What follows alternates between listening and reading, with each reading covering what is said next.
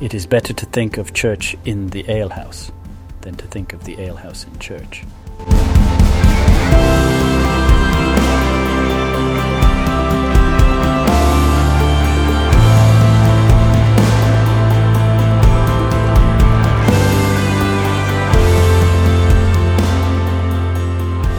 Welcome back to the Go to Hell podcast. Strong opinions weekly held about Christianity, the church, and beer. I'm your host, Tim Curley, and I'm joined by my co host, Colton Pierce. Colton, how's it going? It's going. It's a sad day. We're recording on a Saturday again. Uh, the FA Cup final was this morning, and Manchester United lost. So I'm uh, trying to, you know, come to grips with the loss and all that kind of stuff. So it's, it's just how it is. It was a good game. Uh, ended up being two to one, um, but it's always tough when you lose to Man City. So it's just how it goes. So there was a lot of. Did you hear a lot of uh, Blue Moon? Is that what, what? What is that? Is that what they sing? I don't even know. They're City fans. They can sing whatever the hell they want. I think it's Blue Moon that they sing. Probably sing a song about how they all. The Brits always have a. It seems like the the soccer clubs, all the football clubs, always have some song that they is their song, and it's not something original. Most of them that they've adopted some popular culture song.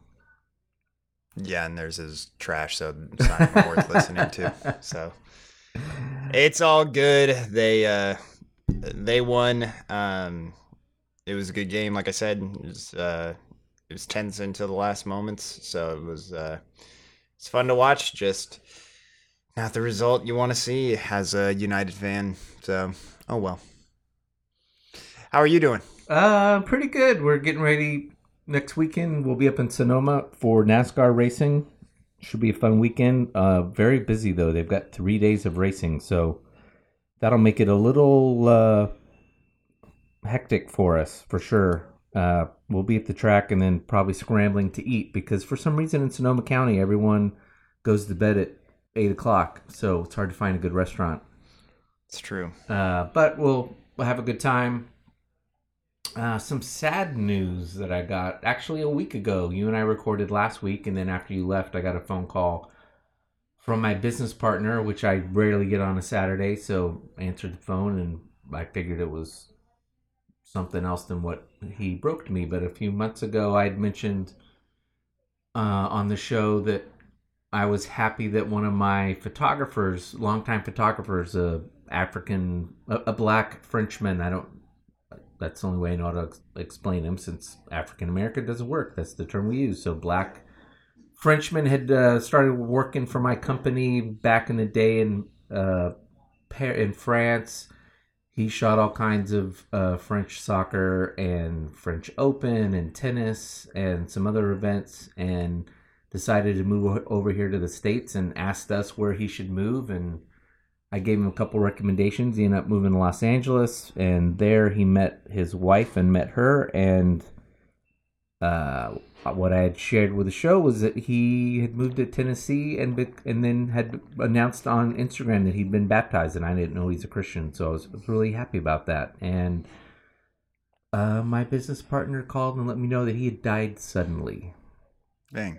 Um, he's Christoph had to have been in his forties probably young 40s. I don't um, don't know what happened, but uh, it was it really brought me down on last Saturday. I had a hard time. So uh, Yeah. the older you get, I think death, particularly somebody who's close to your age, I think it's really hard. Um, when you're younger, well, I don't know. When you're younger, it's a little. Well, when you're younger, if it's someone older, you're kind of expecting it. But uh, right. As I get older, it doesn't matter how old someone is, even if they're old. It just it's uh the more the more I experience, it doesn't make it any easier for me. So, uh, and I have to admit, and if you're listening to this and you like the show, but you're still not a Jesus follower, but you're interested in what you're saying, don't take this the wrong way. But it it did mean more to me. There just added something to it that he had been baptized and apparently joined the faith and then died. So, um, and some of you are listening this said that, that should make you sad because he knows where he's going after, and it, eh, just doesn't do it for me. Uh, all those things might be true, but uh, we lost him here, and we're as Colton and I always talk about. We need to be focused on the here and now, and so to lose someone who was his uh, this look this guy was one of the best photographers I'd ever worked with and I've worked with the best folks. It's not me bragging. I've, I've stood on the shoulders of greatness. I've worked with the best photographers with the New York Times Sports Illustrated Sporting News a company called Getty Images. I have had the pleasure of working with the best of the best and he was one of them and so just to see his contribution to the world going um not being there anymore. Just yeah really bummed me out. So um hopefully i'll find out what happened and connect with his wife who i, I don't know. I've i mentioned before she's uh, somewhat famous um but uh try to connect with her and see how she's doing. But uh yeah it was a bummer. So Yeah, that is a bummer. I think it's always hard when it comes to death. I mean, for anybody that thinks that it's not hard, I don't. I'm not able to sympathize with you. I think that it's it's very selfish of us, um, in a good way though. Of we are upset always about the chances that are missed, right? The the things that go on um, that could have potentially happened if life were to have continued for that person. And so that's what we miss. Um, and so even if you are a jesus follower and you're sitting there and thinking like well it should be a happy occasion or anything like that and i know that that's some people's responses um, we still here on earth miss the hole that they leave um, with their presence being gone. And so um, i think that it's good to always acknowledge that hole um, that is left and that there is the world is not the same without those people in it, and they never will be. Um, we're not uh, just this hive that just comes over and fills the void in the spot. Um, those spots are are meant to be cherished, and that's the point of those relationships. And so, um, you should feel those moments. Um, it's good because, again, take that because I, even Jesus eh, would do that in those moments, and we have proof of that. And so, Yeah. I, I, I don't think it's disrespectful to God or Jesus or some sign of lack of faith if so you lose somebody, whether they're really close to you or not, and you're devastated, depressed, um, you know, long period of mourning, angry. I don't I just don't think those are those are responses that are somehow disrespectful and not and, and a, a sign of misunderstanding what the faith is. E, you know, Colton, your views are a little different than most on the afterlife, or certainly some uncertainty. But even if you're certain, like most of us are, or we have some idea, it still doesn't matter. That it doesn't. It's not again some lack of what God's plan is to be angry with him, even though he didn't take that person.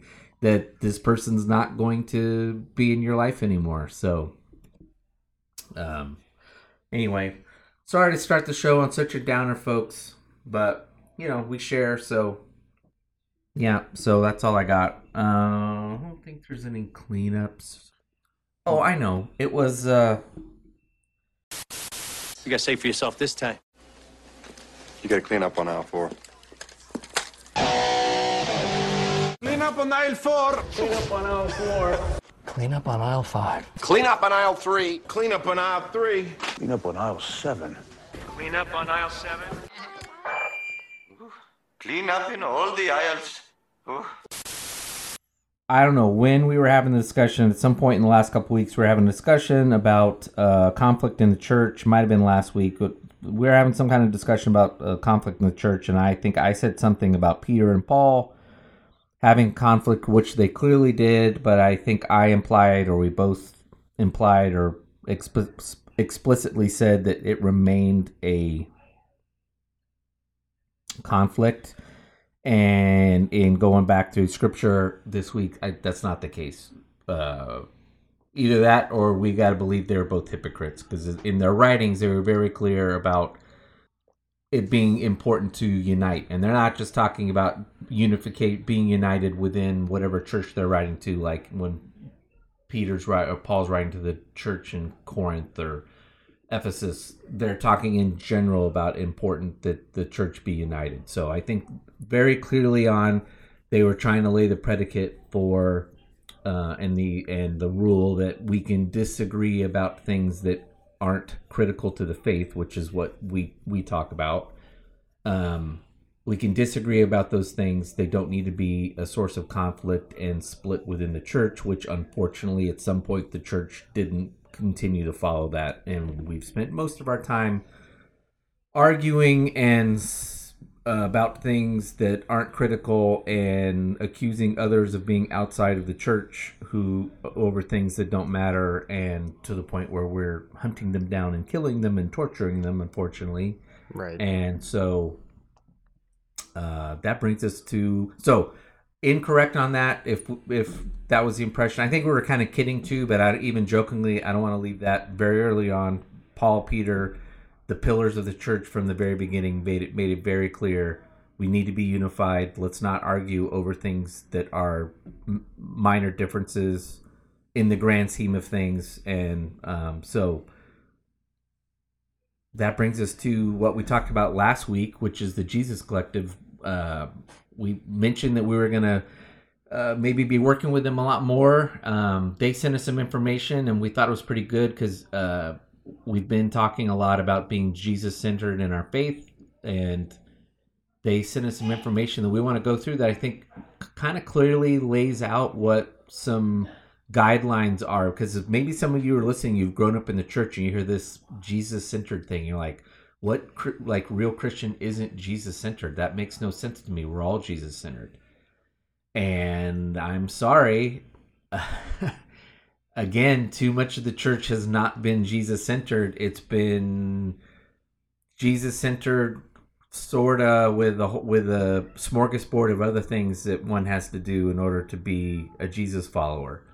So they've given us some little tidy topics. I don't think all of you know they're just kind of clarifying what it means to be Jesus centered and just kind of what the Jesus. I don't think part of it's that, and it's also just what the Jesus centered movement is is focused on. And there are some portions of the church that maybe aren't necessarily quote unquote call themselves jesus centered but might also agree with these these things. But we'll go through them one by one. This is what the jesus collective group in particular is defining itself as. These are our core values. They are not all things you have to believe in let me make that clear these are not what is this five things these are not five things that you have to be believe in in order to be a Jesus follower. These are just five core values that the Jesus Collective uh, would describe as their core values, and they are core values that I think you and I, Colton, would agree are core values. Certainly, in or and or just ways we look at our faith, which are contrary yeah. to what certainly traditional American uh, Christianity has been. Right. I think a lot of these are in contradiction to what the church, much of the church, is believed in. Yeah. So. Oh, all right. So, number one, God. So, this is what the Jesus Collective and this podcast believes in. God always looks like Jesus, and all scripture is properly read through him. Yeah, so um, this is uh, a different way of reading scripture, is kind of what it talks about, um, where, uh, and this is where it's tough um, for a lot of people to where you are. There's a lot of things that these mission statements are going to have to leave out. Um, these are going to be part of the conversations that you're going to have to go through and wrestle with. And we've tried to wrestle with these on this podcast of the idea that God has always looked like Jesus. And so what that means is that we look at how we try to communicate with God and how we view God needs to be the way that we view Jesus. So you continue to look at God the same way that Jesus was. Um, and then, but the the caveat there is where it says God always looks like Jesus, and that means that he always has and always will look like um, his ultimate revelation of his character or of who he was, which was in his son um, on earth. And so, therefore, you then would have to retrofit Jesus into the God of the Old Testament, and that may not always line up. Right. Um, because again, you kind of have like these three personalities of God when you look at the Trinity, and that's what people like to suggest is happening. Um, is that's there's three personalities. There's the the ghost that kind of whispers to you your consciousness, um, which is the Holy Spirit. You have Jesus, who is this loving man, um, and then you have the like the just. Um, all powerful God that's over everything. Um, and as we had talked about before, and I don't know if we talked about this last week on the podcast or maybe we talked about it um, just off the podcast, we talked about um, when we look at the Trinity, it's not necessarily rules about God's personality so much as they are rules about um, how he operates, Yeah. um, so to speak. Uh, so the they're just parameters around each of them. There's a certain set of rules that they go by. Um, yeah, it's really complicated to get into. Again, uh, even uh, I think uh, uh, Lewis in his chapter where he talks about it, he's like, "You can skip this chapter." Yeah, Like, it's really he's like- complicated. this is like uh, this is like uh, master's degree or doctoral doctorate degree Christianity. Like if this is like the stuff you wrestle with and tackle once you're comfortable with all the easy stuff. Right. So there's a lot of theories out there and that kind of stuff. But again, also understanding that, okay, but how the Jesus Collective and how what we mean by we are saying we are Jesus centered is that we will continue to look at God's character and the way that God responds to situations in the same way that we view Jesus. Um, we see the Father through the lens of Jesus Christ. Um, so therefore, if it if you are sitting there and saying so, th- and what that means is if you are sitting there and saying that God did this or God does that, and you would sit there and I mean, like you could sit there and do the WWJD thing, Right. where you're like, would Jesus do that? Yeah. And if the answer is no, then God does not do that. correct. Um, so we have to sit there and look at his character through that lens of Jesus Christ. Um, and we talked about that before. This is his revelation of his character, but really understanding what you are committing to when you say that you are Jesus centered, it means that you are going to continually look at the Father and you will have to look at the Father that way for all of his past and for all of his future because that's usually where people struggle with. Nobody really struggles with Jesus too much. Um, you can imagine a person coming here, a wise person that comes in and does all this, blah, blah, blah, blah. But still, there is a disassociation that people have between Jesus and who the Father is, but really they are the same person. And so, um, if Jesus is responding in this particular way, then the Father would have responded in that particular way. Right. And so that's um, what is revealed to us through that. And so, actually, what you end up finding is you'll find that a lot of the stuff that happens in the Old Testament with a lot of the violence and a lot of um, those things that are hard to reconcile, you may come to the conclusion that, well, maybe this was more of a man thing than it was a God thing. That Jesus didn't necessarily, or God didn't want um, so much blood and violence.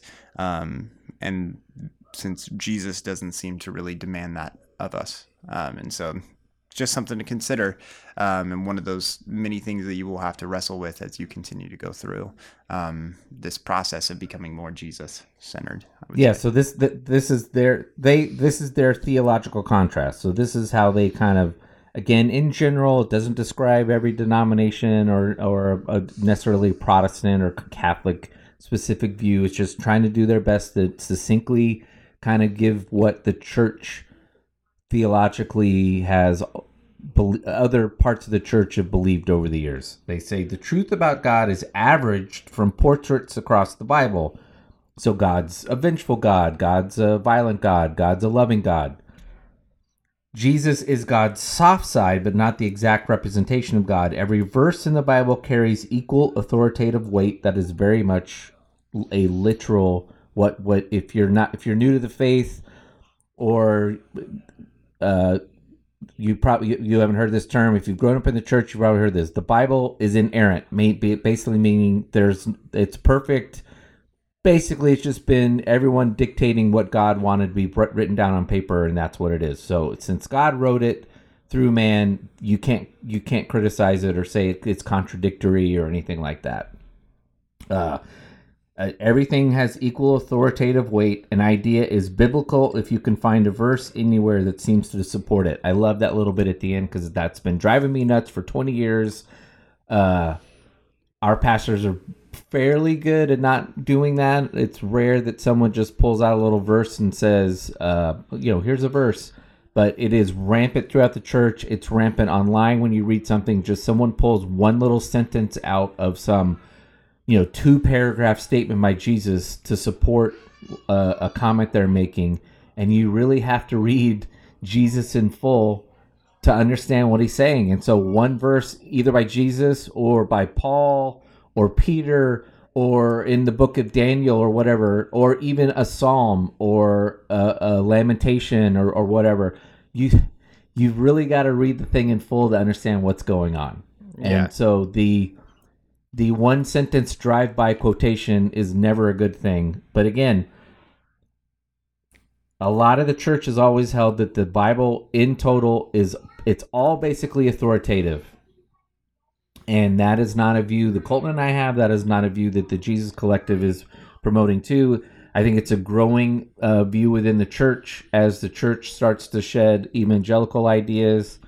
And, you know, honestly jesus himself says it. At one point he says he's he's talking to the pharisees and he says you know that says in the old testament that an eye for it that what you're supposed to be eye for an eye. And he says i say it's not an eye for an eye. He literally says no that is wrong. That is not what i'm what we're called to do.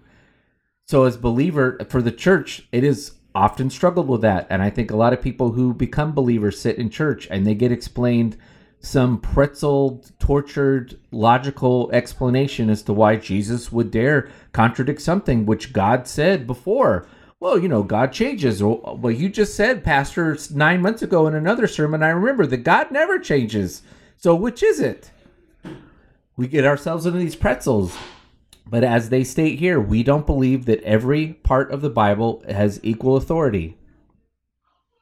Yeah, I think if you are a Christian, um, and that's something that's difficult to grasp with, that's okay. Um, take your baby steps. Um, yeah, I think you do have to sit there, and I mean, like, there are the people that are like, you can't just chuck out the Old Testament. You're Well, that's absolutely true. yeah, you can't just chuck out that stuff. Um, but but if you sit there and say there is no part that has more weight or more emphasis than others, like that's also not true. Um, I, I'm sorry. It's it is great to know the history of the law. Um, Yeah. and uh, Leviticus and Numbers, um, and to know the history of the Jewish people um, and the calling that God has outlaid for His people. That is extremely important to know. Remember that is, but also understand that that is the history of the faith, and that is um, what you are really getting from a lot of that is that historical um, kind of element where you need to know the past. It's very much as like being in a history class. We sit there and we say that this is important for us to know. We need to know our history um, and that kind of stuff, which is really good to know. But when we're talking about how we are supposed to respond and what it is that our job is, um, that is where you find it in the New Testament that you get a lot of that weight. Um, and so, uh, how you're supposed to participate in your religion and what is it that Jesus is calling you to do, those come from the New Testament. That's what guides you on a day to day basis. I'm as much as I think that it's great that we know, you know, Moses and Noah and the ark and all that kind of stuff. That is, and that's not all the Old Testament is, but um, it is really good to note. But don't sit there and forget about those things. If you if you're saying that one has more weight than the other, you or that there's no weight that should be given to one or the other.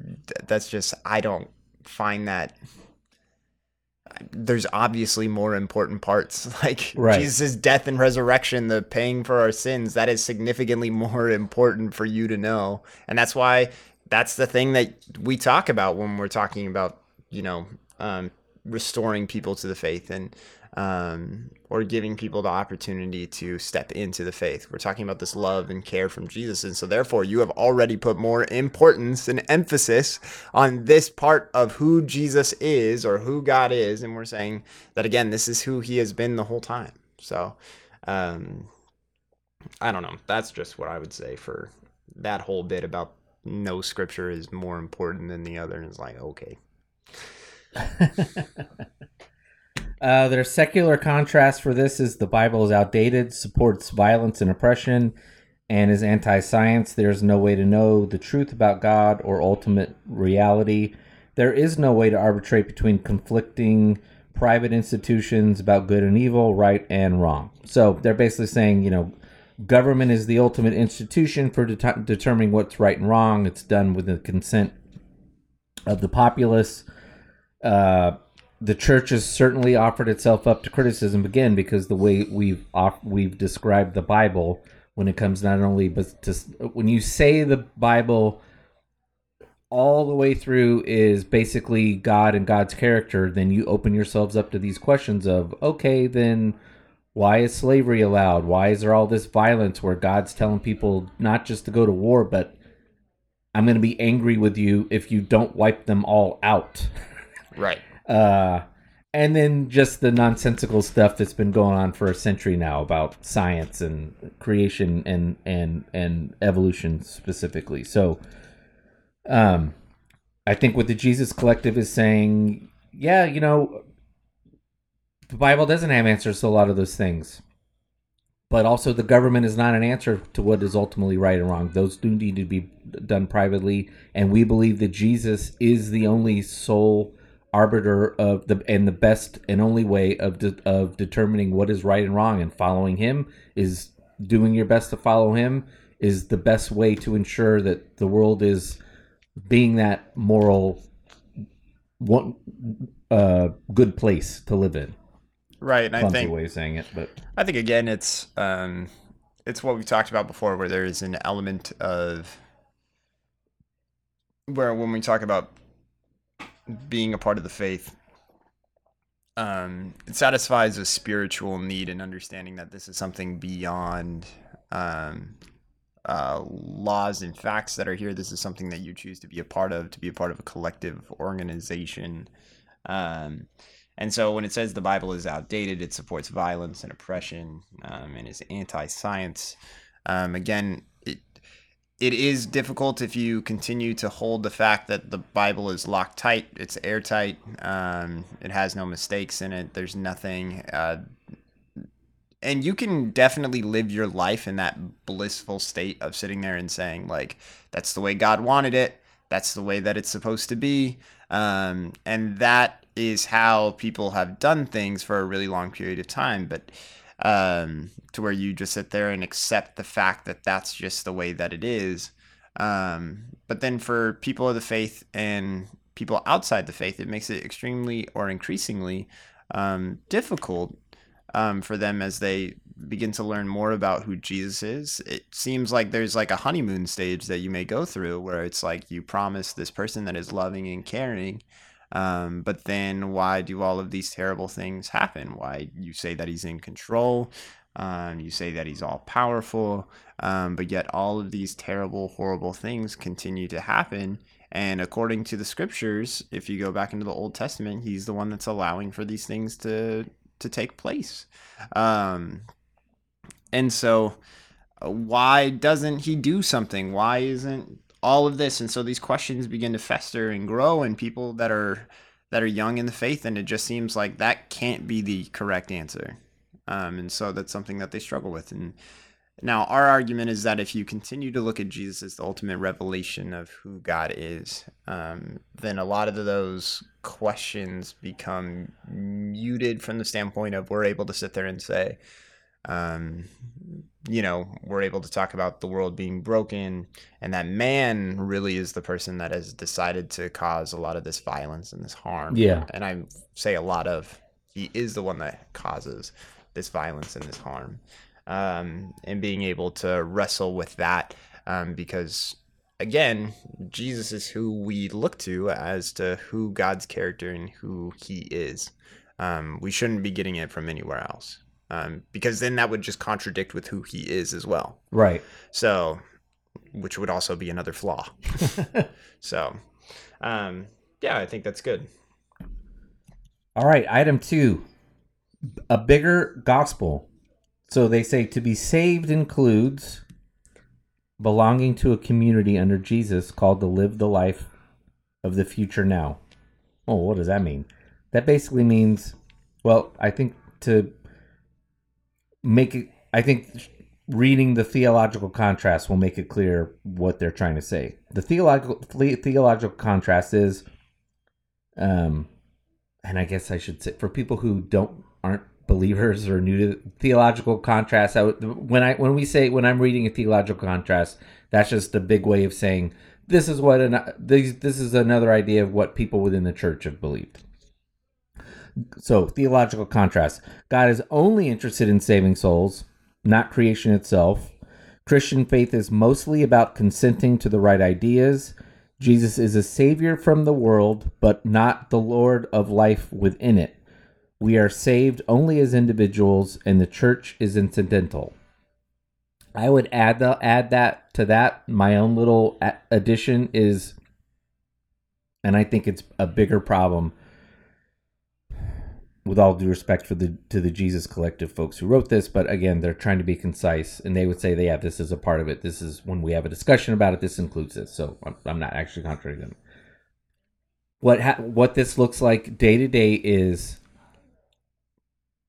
it, this they're not saying that people don't value church that they, they they're just um, interested in saving their souls uh, well there's certainly a large group of christianity that does view christianity that way. We're just going out and saving souls that's what we're doing. It's just racking up numbers. It's just basically like it's a sales gig. And i got to meet my quota and we're trying to get as many people saved so they can go to heaven. And church is just this little cloister where we can shelter ourselves from the world and take care of each other and be in a safe space. And they're not saying that we're not supposed to be in that community, that church where we get together, but that we're also supposed to be in the world, in the world trying to um, make the world a better place, I guess was that a, good way to say it? What do you what what do you, how do you think they're what they're trying to say here? I think that what we're talking about is is what the church is supposed to represent.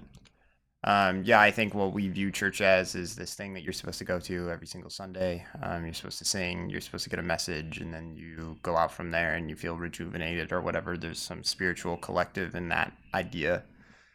Um, I believe that the church that they're talking about right now and being a part of that community um, is about the establishment of God's community here on earth. Um, and so that is uh, people that are buying into the mission and vision of Jesus Christ and they are living out their lives with other people um, and continually trying to grow that mission and that vision to where we can heal and care for this world um, that is um, right now. It's that church on the hill model uh, to where it eventually spreads throughout the entirety. It's almost like an infection of goodwill and love, of just through that process, the church, so to speak, is this community of believers that are coming together to love on other people. It's not people getting together and singing songs. Um, it's not people getting together and hearing a message. That's not what it's talking about. Yeah. It's talking about we have all bought into this mission and this vision, and so we are going to out, go out and continue to share love and caring for. And that doesn't mean that that Sunday service doesn't need to happen or whatever. Right. But again, that's not what we're talking about when we're talking about you are supposed to be signing on for this uh, community uh, under Jesus. That's not that that image that you've been told is the community of Jesus Christ, that's not really it because I'm technically a part of the community of believers that exist in North Korea or in China or in Russia or whatever. I am a part of that community as long as they continue to share love and um, towards their neighbors. And I'm the same with towns around here where I'm a part of this community of believers that believes in um, showcasing the love of Jesus Christ. And I think what's important is that they're saying that again, this isn't about, uh, and that's what being saved is is about being a part of that community um, to where your sh- your frame of mind has shifted from being about myself to being about other people. Um, and we are called, as it says, to live the life of the future now. Um, where again, this kind of concept that we've talked about several times now is we aren't buying into this faith and into this religion for sanctification elsewhere. This is for us to be a part of a world that is created here that that needs saving and it's our job to do it. We are the gardeners. Right. Um and so we got to go and and the way that we save it as proclaimed by Jesus Christ is that you love your neighbor. Um and so that's how we go and we fix this broken um, messed up world. I think kind of where we get and where it talks about in the theological contrast is very similarly, and we've talked about it a couple times, where I say that I think we are too focused on that end goal. We want heaven, and it seems so sweet because that's what they will assure you is this eternal salvation. And what it actually is, is that you say that we suffer now um, through this life. This life is suffering, Right. and then um, and you do your due diligence, you do your work, and then here's this retirement home on the other side. Yeah. Um, it's almost like when you're signing for a job, the way that people view it is you're actually not picking a career when you sign on for Jesus. What you're picking is you are going to slave away at this job, and then at the end of it, you're going to get a million dollars. Um, so when you're done with this whole shebang, you get a million dollars. And so uh, people die out because of that, because they're like, you know, it's not freaking worth it. Yeah. Um, they're like, this is dumb. Uh, I can't, I can't put forth like what all, especially once life starts hitting you. If it, it can hit you in so many different ways, and to where you're just like, a million dollars isn't worth it. And so you do whatever coping mechanisms you have to throughout this life to get through it. And that's terrible. Instead, the what we're saying that the Jesus Collective is, and what being Jesus centered is saying is that this life is the gift. This is where heaven is supposed to be. We have to go out there and make it. It's it's based off of our work as a community to go out there and do this. You need to buy into the mission and vision of Jesus Christ and share that love here and now. We build it here. It's our mission to go do that. Yeah. So if anybody is saying that that, that the world is consuming us, um, and you know the end times are coming, that's our fault, so to speak. Where it's that's not the world like that's not Satan winning. That's us being lazy or Right. us not doing what we're supposed to be doing. Um, which again is continually showing love and care for other people. Um, and so uh, that's kind of what I got from it as far as what we should be buying into. Um, I think it's as- perfect. Yesterday at the at our, the brewery, uh, we got in a, dis- a discussion about homeless because there's a homeless encampment in our town down the street from where the brewery is, and it got mentioned. And uh, one of our friends goes there on a weekly basis, at least once a week. Uh, some he's there some often t- twice a week. He's he's in there all the time. And it- when he when you ask him about it, he says he has friends in there. And so uh, one of the older guys in our group was there, and he's more traditional conservative. He's a Christian, but more c- traditional conservative. So, you know, he's kind of got preconceived notions about homeless, and uh, uh, they had started having discussion about what's it like in there, and and he finally said, so. Uh, the older my our older friend said uh, why are they in there and and they don't have access to food when they have EBT cards? And our younger friend Eric basically just dodged the question because you know I don't know why they don't. Eric's probably thought I don't I don't really know and I don't care. It's not my problem. And his response was, I don't know. I go there because Jesus because Jesus called us to uh, feed the poor and take and take uh, t- take care of the poor and feed the hungry. And Eric said it three or four times. He made it very clear. Jesus was very specific. Jesus was very specific. Jesus was very specific. We are supposed to do these things. I don't know why they're in they're homeless, but they are they are both poor and hungry. So I'm going to do what Jesus called me to do and go in there and care for them. Right. Yeah, I wasn't um ask them their entire history. And I mean like there's people that are like, well, we can help them um beyond that, you know, Right. as long as they're able to put in the work and do all this kind of stuff and but again, what we talked about over and over on this podcast is that it's it's about you, right? I mean, this says that uh, we are saved only as individuals, but when you are reading the scripture and things are being talked about, it's not about what is the other person doing. It's about what your responsibility is towards other people. Um, and so that is what you need to make sure that you are concerned with. It's not about what your friends are doing, right? Like for Right. those of you that are parents, you're like, I don't care what so and so's doing. That you're my kid, and this is what I'm going to allow. And so that's how you almost have to treat yourself. You sit there and you don't say, "Oh well, what is it that you're doing that's causing this or whatever?" That's not what you're supposed to do. You need to make sure that you are doing what you need to be doing. And so, and like Eric said, we are supposed to be feeding the hungry and those that are thirsty, we give them a drink. Like that's what we are deliberately called to do. And so we need to do it.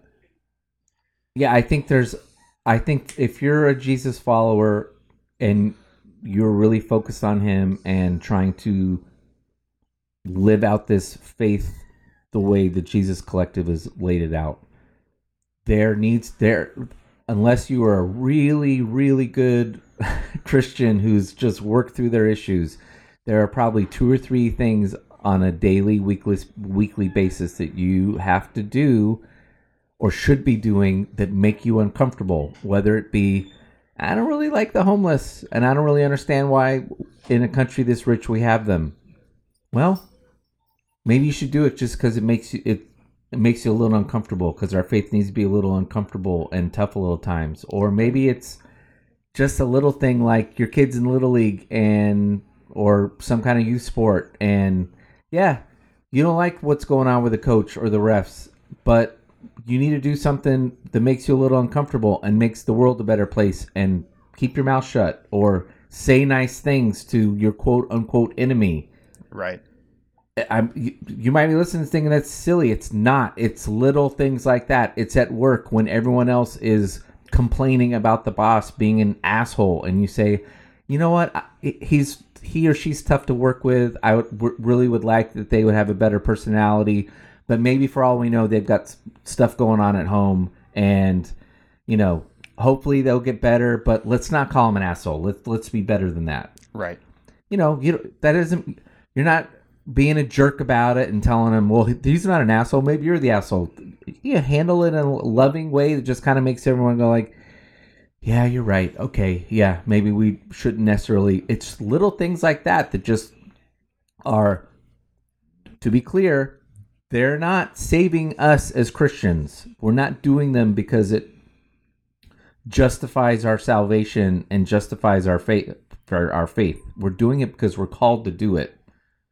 Because we need to make the world a better place. And hopefully in those moments again when you're when you are working with somebody or your kid does have a friend and their adult their adult parents are like you seem why are you not you know why you seem to handle this stuff really well? It gives you a um, moment to say i'm being a jesus follower and doing it not in like a snooty way where you're trying to save people but just just be honest about it well just trying to do what jesus would want me to do which is not cause division not cause conflict love people uh try to understand people that i don't understand so uh The secular contrast they mention is religion is a private matter, only within the hearts of individuals. There's no authority outside of myself. The only salvation is the self help kind, and the highest good is the individual freedom or self expression rather than a beloved community.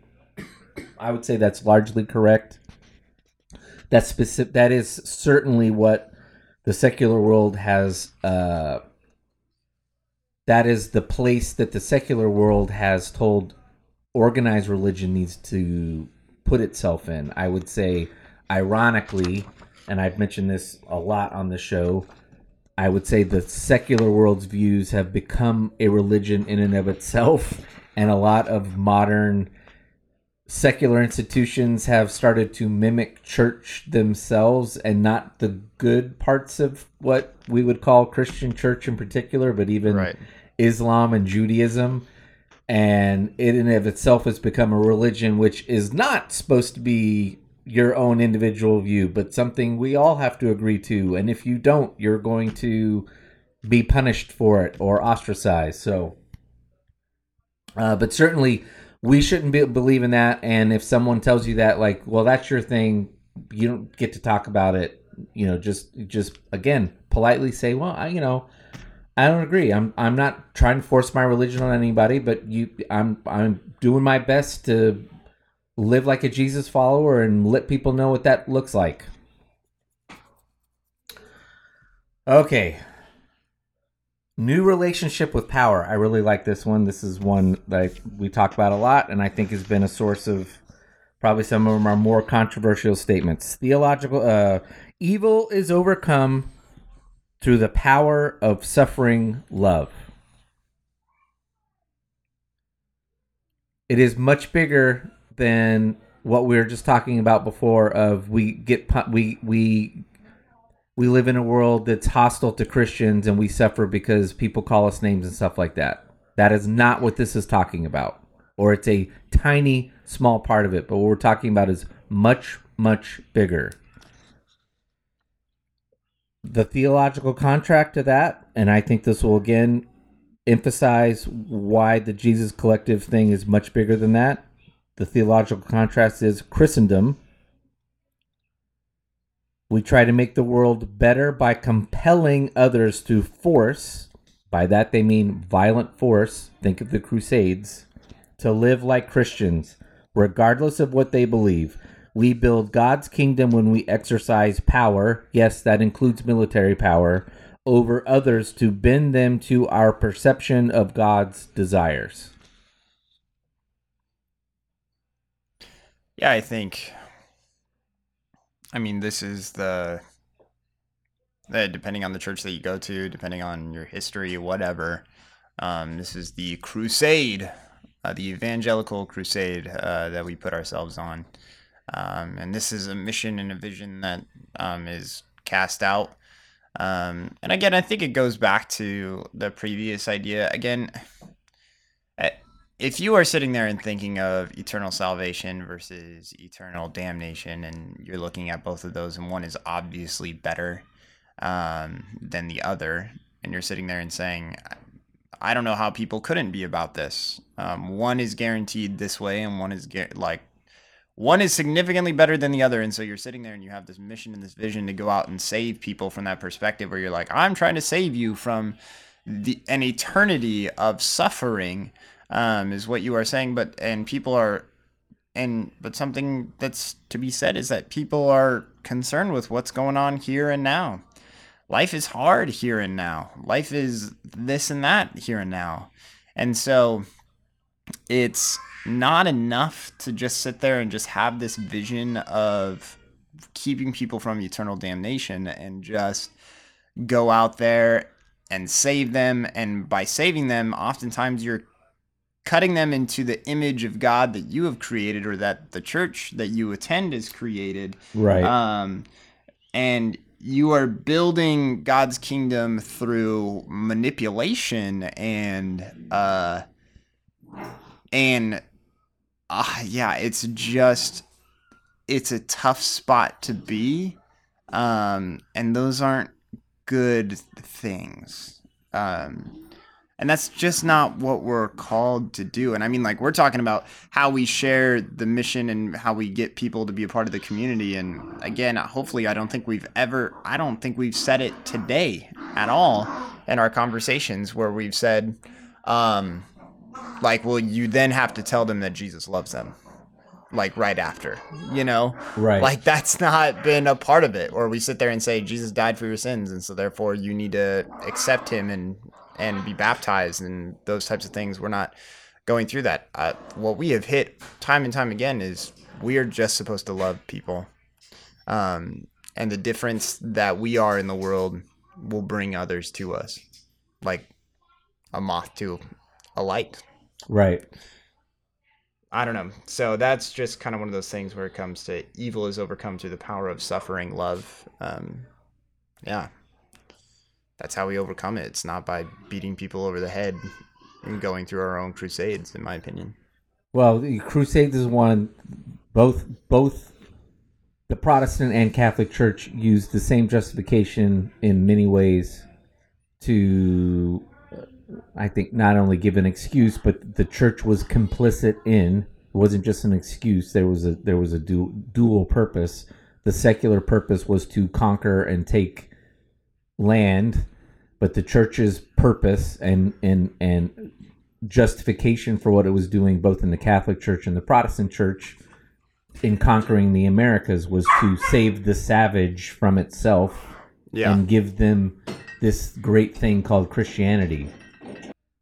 Uh, but it's even, you know, I, I, I got to throw in there and get on my soapbox again. That includes even questioning contributing to the gods the dogs of war in someone like Ukraine where yes there's clearly an aggressor that's attacked another group of people but are we even are we any better as believers? It's a, it's different if you're from a secular perspective but as believers are we called to use physical force to win a war that probably isn't winnable which by the way I was reminded this week the the theory of just war theory uh, requires that the war's got to be winnable for you in order for you to engage in it. So that kind of puts into question whether or not under Christian just war theory that what's going on in Ukraine falls in line with that. But anyway, it, I'm sorry, it includes that. It doesn't necessarily mean that it reaches that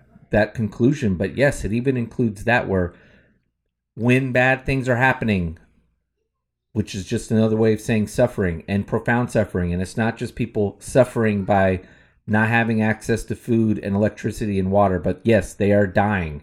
They are getting massacred. Uh, being a Jesus follower says, is force the best way to handle this? Or is force in response to trying to defend someone just going to begat more force? And more suffering. And so we have to be open to those kind of questions Yeah. and ma- and uncomfortable conversations. Yeah, and I think it comes from us being submissive. Um, as much as we don't like to, I mean, we value power in our world. Um, but really becoming um, the passive submissive type um, is there is strength in our meekness um, and in our servitude um, as opposed to just dominating over other people. Um, it's more about serving those, right? Like when I think of the war in Ukraine, so to speak, uh, I don't think about one side winning over the other, um, looking for victory. I think of the lives being lost um, and the fact that we need to take care of those people that are displaced out of their homes. Um, and that's what breaks my heart. It's not about the spread of communism or Right. whatever, or dictatorships or whatever. It's about people whose lives are no longer around, as we talked about in the beginning of this podcast. Um, but it's also about those people that are misplaced and are struggling and hungry and starving and the refugees and and that kind of stuff. Um, and that's something that's hard for us as Americans to grasp. You've never been displaced out of your home, or a lot of us have never been displaced out of our home. But uh, and and so that's something that's terrifying and sad um, to see. Um, and I mean, and that's where I would come from those perspectives of not necessarily looking to overpower or anything, but still just looking to help other people. So their description of the secular contrast to the fact that evil is overcome through the power of suffering love is history is a highly polarized power competition where everyone tries to seize control at the highest levels and impose their will on others. The ends justify the means. The only sort of power that exists is power over others. Yeah, and I mean, I feel like that's fairly common. Um, even if you're sitting there and you're like, I don't necessarily believe that. and It's not necessarily what you believe as so much as what you practice on a regular basis. Uh, Yeah, I don't think anybody would actually agree that that's what the world, the way they think the world operates, but you would have to be uh, Not the way that they want world to operate, disingenuous yeah. to yourself, either intentionally or unintentionally, to say that's not actually how the the world in its uh, n- natural state outside of God is. That's the vacuum that is created, and that's how exactly how it operates. Right. uh, and that's not just a, from a violent standpoint. Power. That's not. We don't have to view that just as from war, but that's also just in voting blocs and how uh, majority groups impose their will over minority groups within either within a democracy or non-democracy, whatever. Just power can be all political power. It can be cultural power. It can be actual violence. So. Number four, a clarified mission and a fresh empowerment. The Holy Spirit empowers us to partner in God's work of reconciling all things.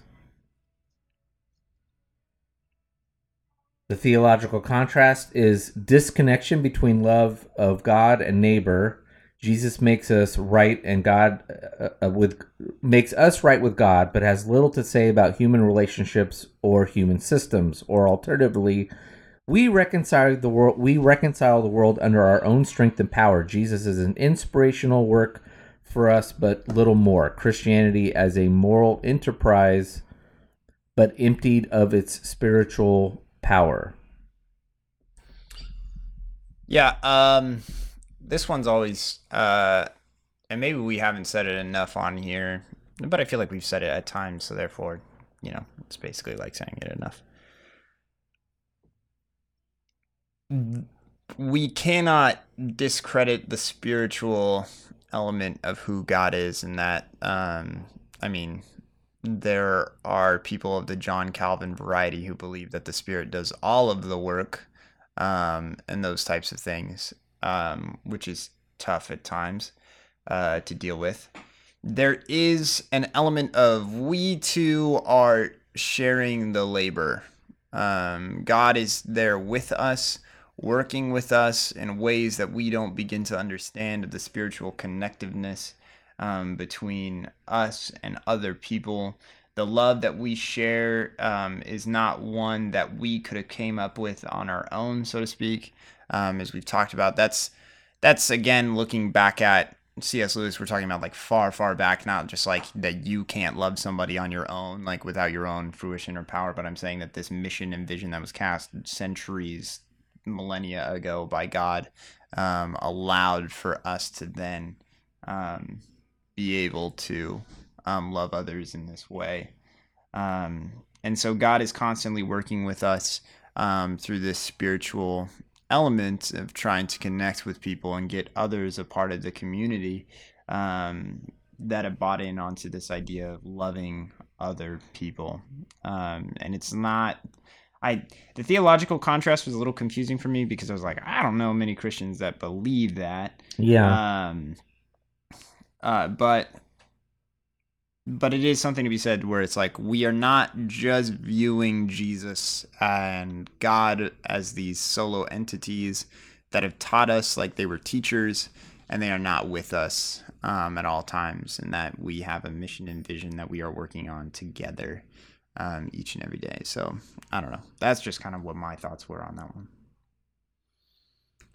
The secular contrast is teaching the ideals of liberalism will allow everyone to tolerate each other across vast disagreement. Everything will work out if we can just get quote unquote those people who are the are the problem out of the way, the world is without God's activity or any power but the human sort.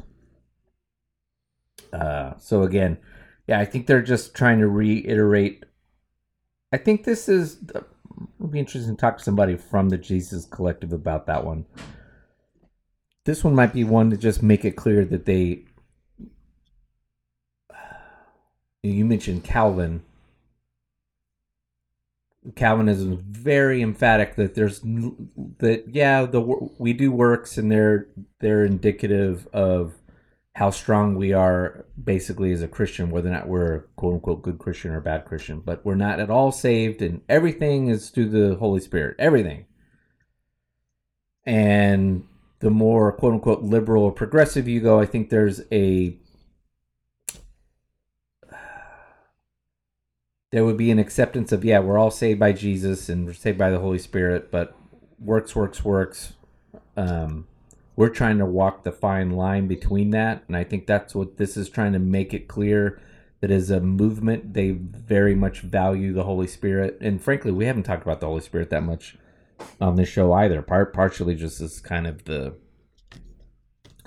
it's a bit confusing. It's really i mean it's mentioned in the bible but i think if we if we did episode on it, it would be a lot of verses where Peter and Paul are trying to describe it because they're not really sure either. And I think C.S. Lewis kind of talks about that. We talked about that in Yeah. Mere Christianity, where it's like we're all trying to figure out what the Holy Spirit is because Jesus kind of mentioned his name and said he was going to be with you, but didn't say anything else. And so it's kind of laying down the marker that the Holy Spirit is important. We need to value it and understand that it is it is the one that is trying that is doing the work of reconciling those of us that are broken in the world that's broken. Yeah. All right, number five. Uh, this is we spent a couple, two or three episodes. We talked about this one. A new approach to disagreement. The church is defined by our shared center, not the lines we draw. So, and I, actually, we talked about it last week on last week's episode. We kind of laid down and uh, reset the podcast just to make it clear that our intention from the beginning was to criticize but not ostracize those in the church that we disagree with. They were we're not trying to set boundaries and say those of you who've done these things that we disagree with, you're outside of the faith because we don't like what what you did. We find counterproductive or wrong or whatever. And that's what they're trying to say here as well because unfortunately the church has been de- defined as i we started off the podcast we had early disagreement within the church there was reconciliation between the faction that was supporting peter and the faction that was supporting paul there was reconciliation within the church leaders they went out unified and somewhere down the road if i've been if i've gone to seminary, I probably church history class. It probably would have. There's probably a clear time when that happened. Um, I don't know. Might not have.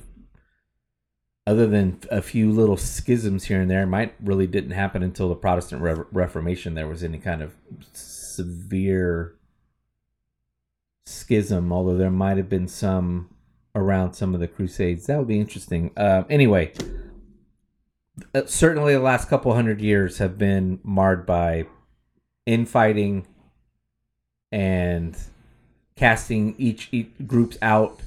Uh, not only did the Protestant movement separate itself from the Catholic movement, you know, Protestants separated them from the Catholics. Catholics said, You're not true Christians. Protestants said, Right back at you. And then immediately the Protestants started uh, bifurcating, turning into their own small groups, and then telling fellow Protestants, Well, you're not believers either because you don't agree with this new interpretation of the scripture that we've come up with and what it means to be a Jesus follower. And it's just marred the church since then.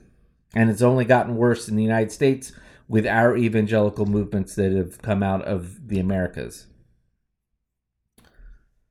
Uh, their theological contrast is endless fracturing in churches and denominations where everyone must agree on nearly everything to worship or do mission together.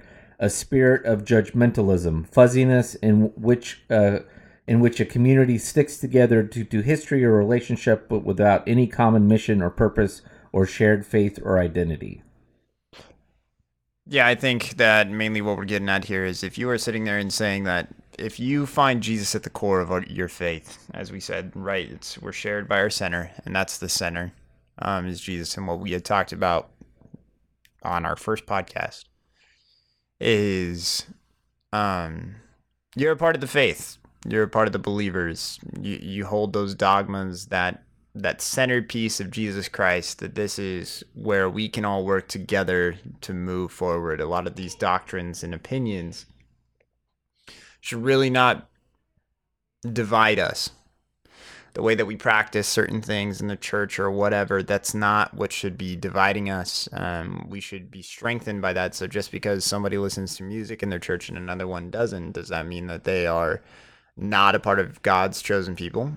Um, and so, and what's hard is, and as we stated last week, again, what we want to say is that we wanted to be critical of you um, for anybody that's out there that is of this way. And and there are still things that I believe that me and Tim still have not opened our eyes to, but we are coming from a perspective of we have said several times that we used to believe this and we used to believe that, and there became this moment where we were like, where we had conversations Right. with people or whatever, and eventually over time we were able to sit there and say, you know what, that that's right, like that is correct, and whether we came through it through self realization or it came from somebody telling us or whatever, we began to sit there and question and grow and develop. And that's what we wanted from this podcast was we could sit there and see people that are on the far side that are not growing and not developing and and we want to sit there and say, "Hey, think about this at least. Go home, think about it, wrestle with it." Um and it's always hard when it's, you know, two of us talking and Sure. um, and there's not a third party, but you guys are more than welcome to ask questions or contradict us at any time. We've asked for it for a year and have only gotten like two comments. Yeah. So, um, And we know people are listening, or at least uh, unless the stats are lying to us. But you're Yeah. all listening, but not questioning. So all right. So I guess we're just someone tell us to go to. we're hell. just perfect, you know. yeah, but I mean, like, and this is the thing is what I would highly encourage anybody to go to their pastors anytime on any of these topics and ask them questions. Um, you should be doing that. Um, and and what's happening right now is is like it says is there's this huge split. Um, but and yeah, we we raz other places. We talk about us being Anabaptist. We talk about where we used to come from was we were in a Baptist church, um, Westernized Baptist, by the way. Uh, uh, if you don't know what that means, you can figure it out. Um, you know, uh, we razz the Reforms, um, the uh, the Calvinists. You know, there, there's lots of different churches and schools of thought that we that we're gonna bust your chops for on this podcast, but don't ever think that we don't believe that we share a mission and vision to love and care for other people on this world. As long as that's what you continue to focus on, and if you're not focusing on that, we are asking you to change that right now on this podcast. We are Yeah. saying this is what we are wanting from you. And we are saying that this idea of this Jesus collective of being Jesus centered, um, this is the way that we as a body should have been all along. Um, and that we need to continue to push through, um, especially as the world continues to change and people are having more of these questions, and it's no longer just this. And and what you need to understand is that for a long time, again, with the church being a government body, which it was uh, for such a long period of time, it had such huge pull, um, and people were just like, yeah, you just blindly followed that faith um, because that's what your parents did. It's what they taught you to do. Um, and so those people that kind of branched out were kind of ostracized, uh, marginalized. Um, but now, as we're in this this new era where people are allowed to think whatever it is that they want to think, we have to evolve with that and sit there and question the scripture and not sit there and say like it well i mean you have to sit there and say is this a valid document and we are saying it is but we're saying that it's not necessarily the same valid document that was practiced 200 years ago. Right. Uh, the way that they did their faith was not necessarily the way that it was meant to be done. Um, and that's what we're finding as we evaluate scripture more and more is that that was not the intention of what this faith was.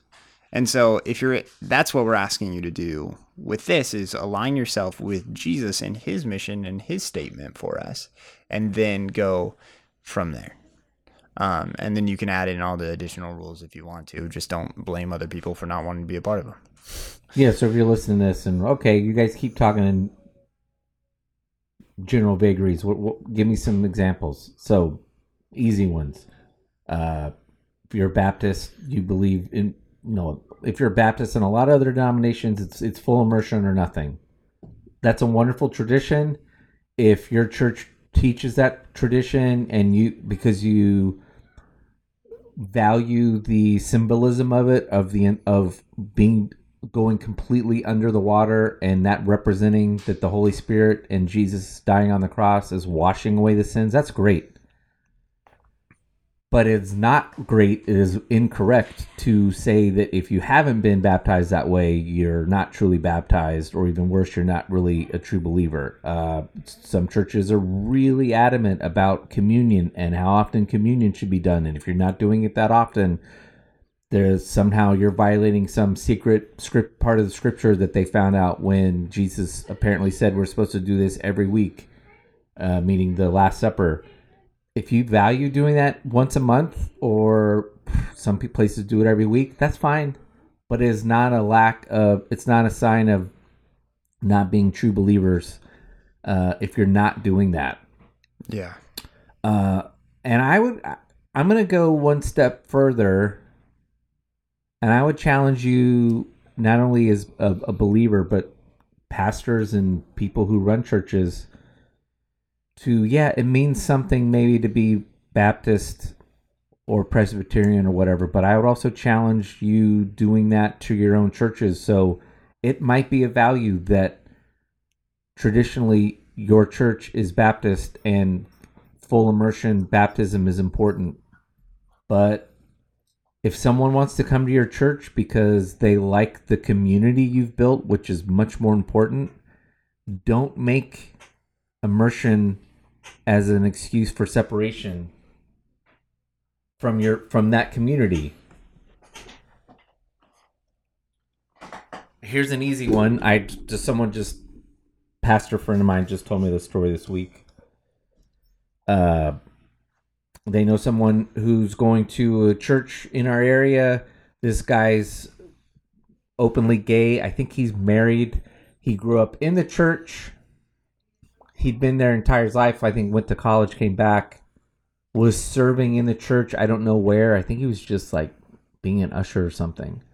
And one of the pastors basically said, You either need to stop being gay or you can't serve anymore and that guy's left. In fact, he's left that church and started coming to our church because at our church we say you can serve even though you're not necessarily a Jesus follower. Because we think it's more important that you start living like a Jesus follower before right. telling you you have to be a Jesus follower to, to come here. And, and we think in the process, by learning about Jesus and what it means to be a Jesus follower, we're going to win you over at some point. Yep. Um, by making yeah, I'm sorry. Something what you might find as fundamental as gay marriage and homosexuality is this thing that's one of the add-ons to being a Jesus follower.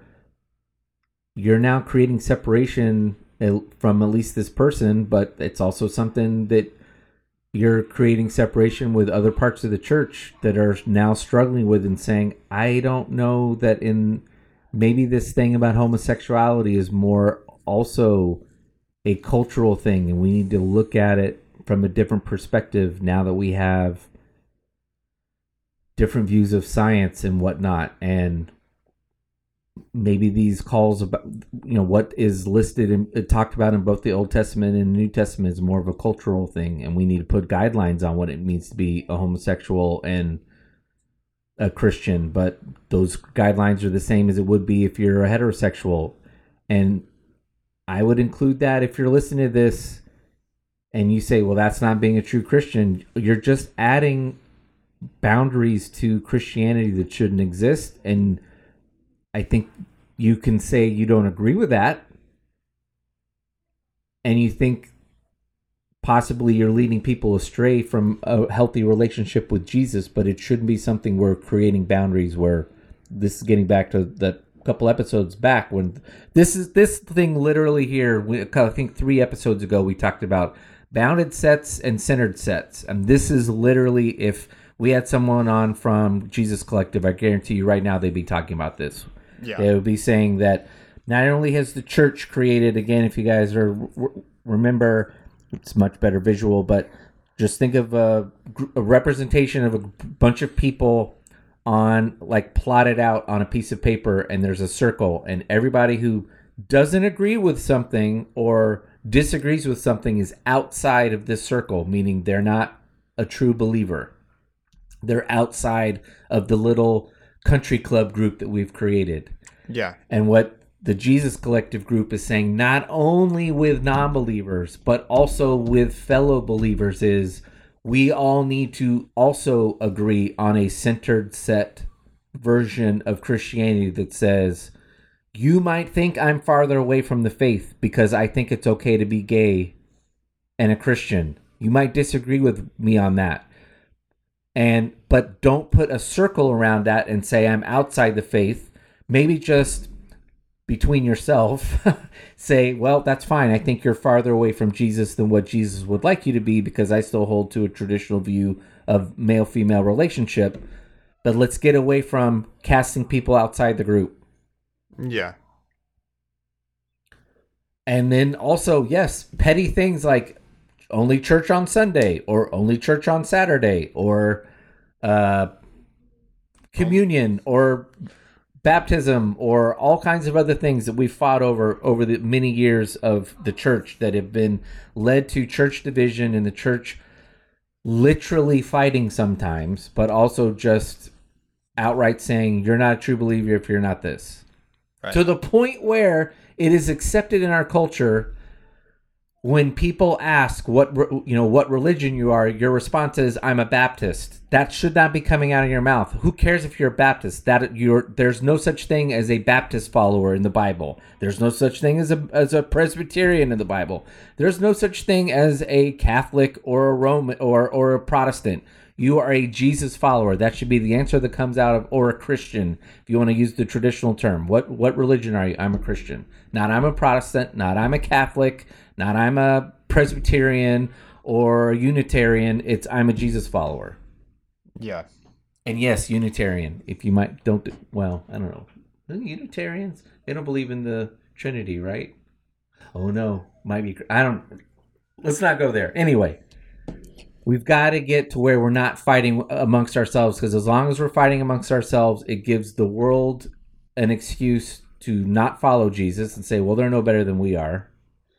And it allows them to mimic that unchrist-like behavior in their own way of managing their thought their ways of uh, cultural views, etc., by saying if you're not orthodox, you're outside the group.